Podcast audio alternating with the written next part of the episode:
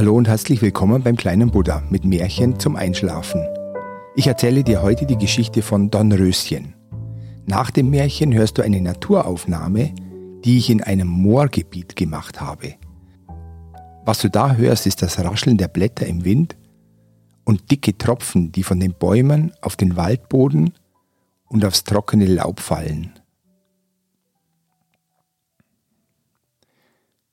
Es waren einmal ein König und eine Königin, die sagten jeden Tag, Oh, wenn wir doch nur ein Kind hätten. Und sie bekamen nie eins. Da geschah es, dass einmal, als die Königin im Bad saß, ein Frosch aus dem Wasser auf das Land kroch und zu ihr sagte, Dein Wunsch wird in Erfüllung gehen und du wirst eine Tochter auf die Welt bringen. Was der Frosch vorausgesagt hatte, trat ein, und die Königin brachte ein so schönes Mädchen zur Welt, dass der König vor Freude außer sich war und ein großes Fest veranstaltete. Er lud nicht nur seine Verwandten, Freunde und Bekannten ein, sondern auch die weisen Frauen, damit sie sich an dem Kind erfreuen und sich ein Bild von ihm machen konnten. Es waren dreizehn weise Frauen in seinem Reich, aber weil er nur zwölf goldene Teller hatte, von denen sie essen sollten, konnte er eine nicht einladen.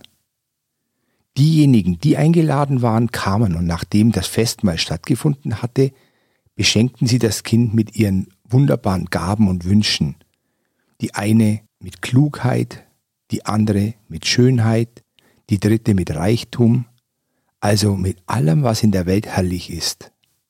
Als die Zehnte gerade ihre Wünsche gespendet hatte, kam die Dreizehnte herein, die nicht eingeladen worden war, und wollte sich rächen.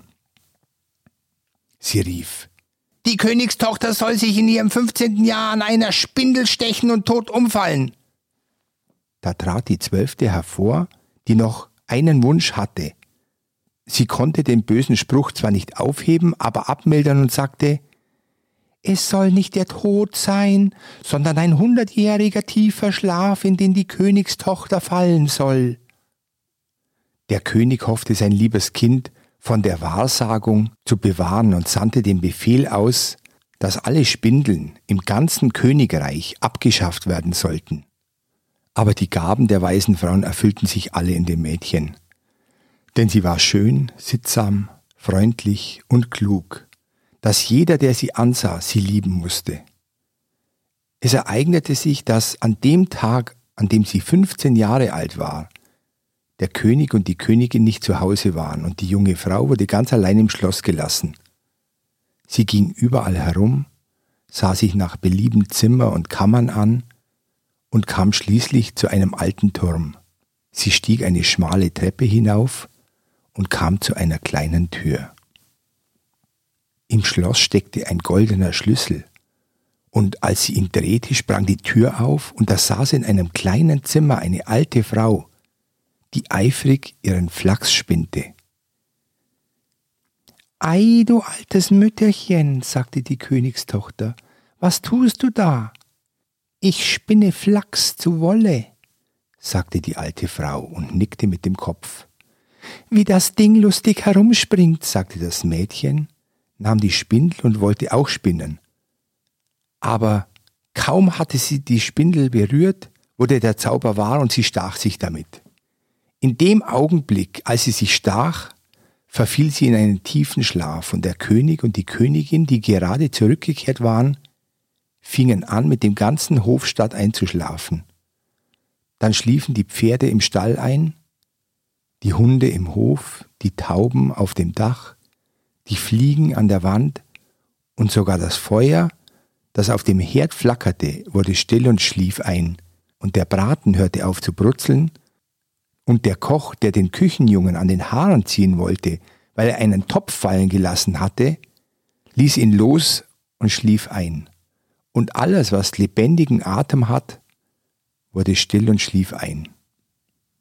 Um das Schloss herum begann eine Dornenhecke zu wachsen, die jedes Jahr höher wurde und schließlich das ganze Schloss umgab und darüber hinaus wuchs, so dass nichts mehr zu sehen war, nicht einmal die Fahnen auf den Dächern.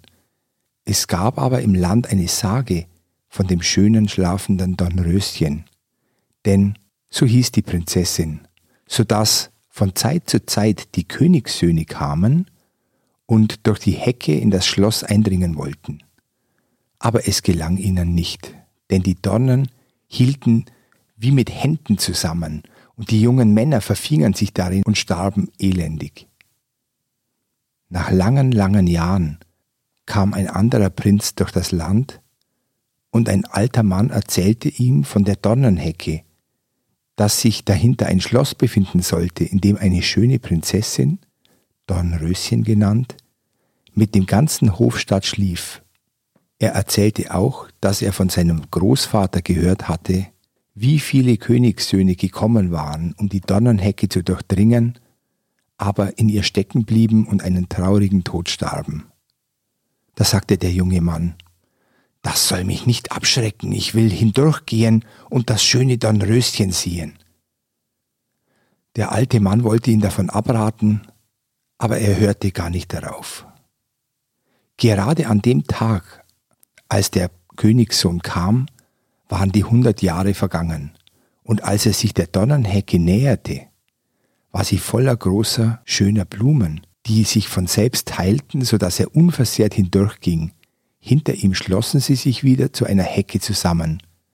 Er kam in das Schloss und im Hof lagen und schliefen die Pferde und die Hunde, und auf dem Dach saßen die Tauben, die ihre Köpfe unter ihre Flügel gesteckt hatten. Und als er ins Haus kam, schliefen die Fliegen an der Wand, der Koch in der Küche hielt noch immer seine Hand, als wollte er den Jungen packen, und die Magd saß vor dem schwarzen Huhn, das gerupft werden sollte.